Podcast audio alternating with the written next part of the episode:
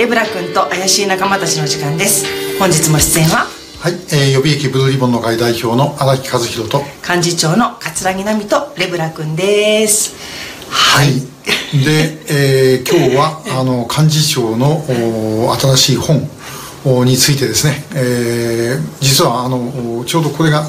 えー、配信される頃に本が出る、はいそうなんですよ、ね、6月1日発売の予定です、はい、だからあ私まだ見てません、えー、はい、その見ていただいてません、ね、現物は、はい、ということで、えー、見てないんでどういう本ですか、はい。あのちょうど丸2年前に「戦うことは悪ですか?」を上司させていただいたんですけれども、あのそれを読んでくださったビジネス社の編集者の方があの今の桂木さんが、うん。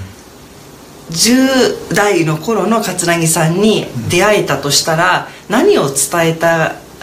いいですかっていうのを書いていただけませんかというふうに振ってくださったんですね、うん、なので「戦うことは悪ですか?」のこう若い人バージョンざっくりとそういう内容になってるんですけども、まあ、この2年の間で私があの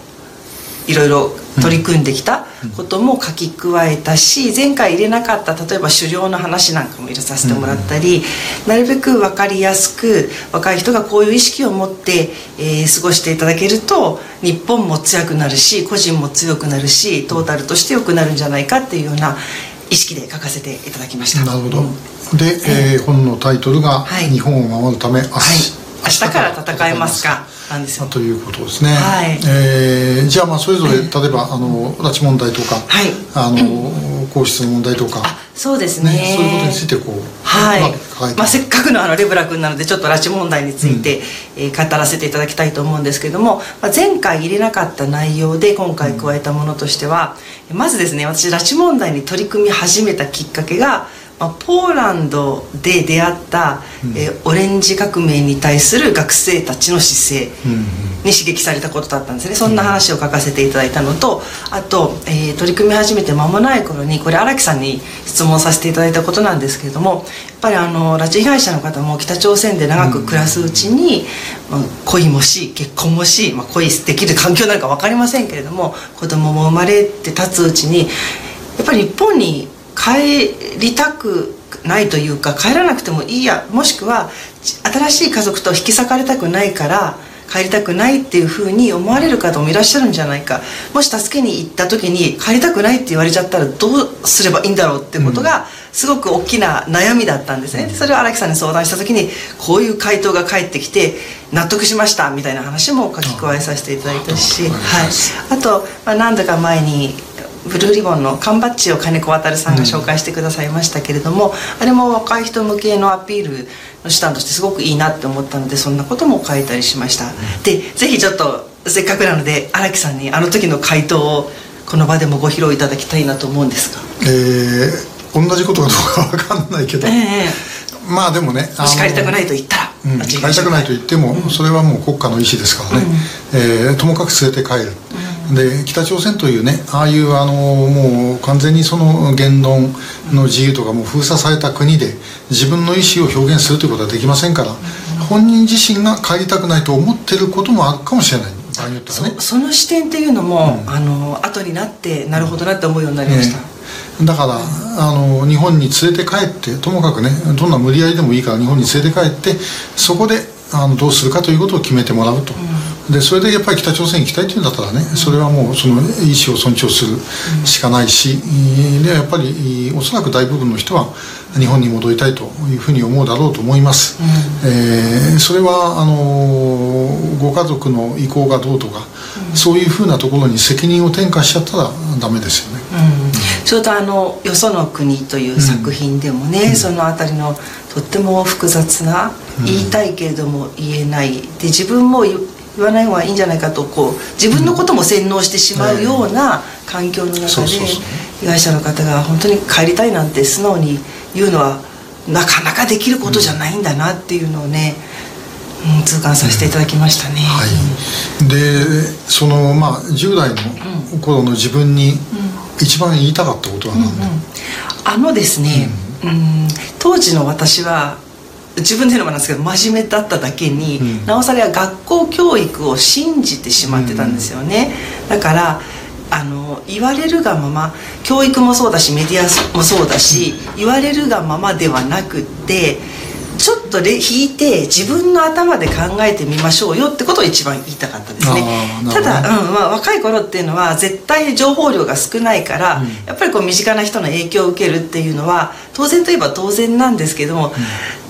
中でもやっぱりこう感性のいい人は気づいていたりもするんで、うん、ちょっと一歩引いて、うん、あの全体を俯瞰してみましょうよってことが、うん、トータル的には言いたかったかなと思います。でも、うん。結構ね、あのちょっと左翼っぽい学校でもあるからそうですね。ね。はい、えー、でそういう学校教育の環境下にある人って今でもいっぱいいらっしゃると思うので、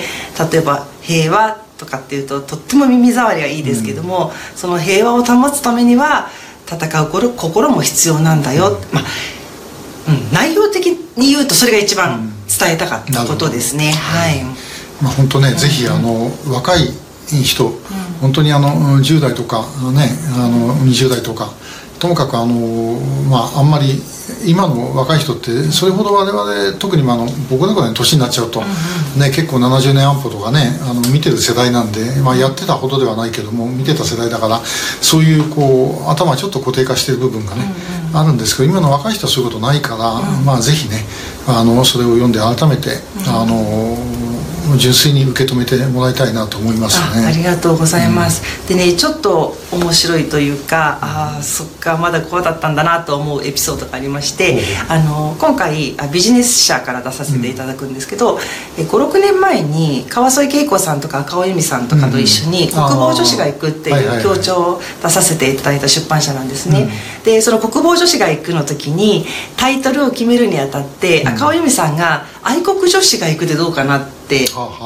いう案を出してくれたんですよ。でもその時私「愛国」って言葉を出したら絶対引く人がいっぱいいるからやめましょうって言って国防女子が行くになったんですね、でもあれから56年の歳月が流れてなんか私そろそろ大丈夫なんじゃないかなって思い始めてたんです、で実際あの編集者の方が「愛国」っていう単語も入ったタイトル候補を出してくださったんですけど、いいんじゃない？ってちょっと私は思いつつも、うんあの甥っ子姪っ子がちょうどあのターゲット層の年代なので、うん、意見を聞いてみたら「絶対やめた方がいい」って言われて そっかまだダメだったかと思いましたね。なんかその辺も、サッカーとかねオリンピックとかではあれだけ日の丸をみんな振って一生懸命ね愛国心満々で応援しているのに、まだダメなんだなっていうことはちょっと印象的でした、まあまたねいろんな状況が変わってきたら変わるかもしれないですけどね、えー、はい。あそれでですねあの本当私の本のことで恐縮なんですけれども、えーは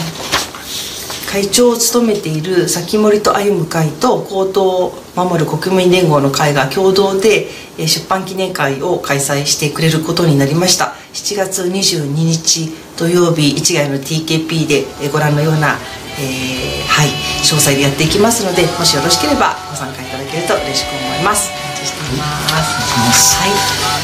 ということで本日も最後までご覧いただきましてありがとうございました、えー、ぜひ高評価そして、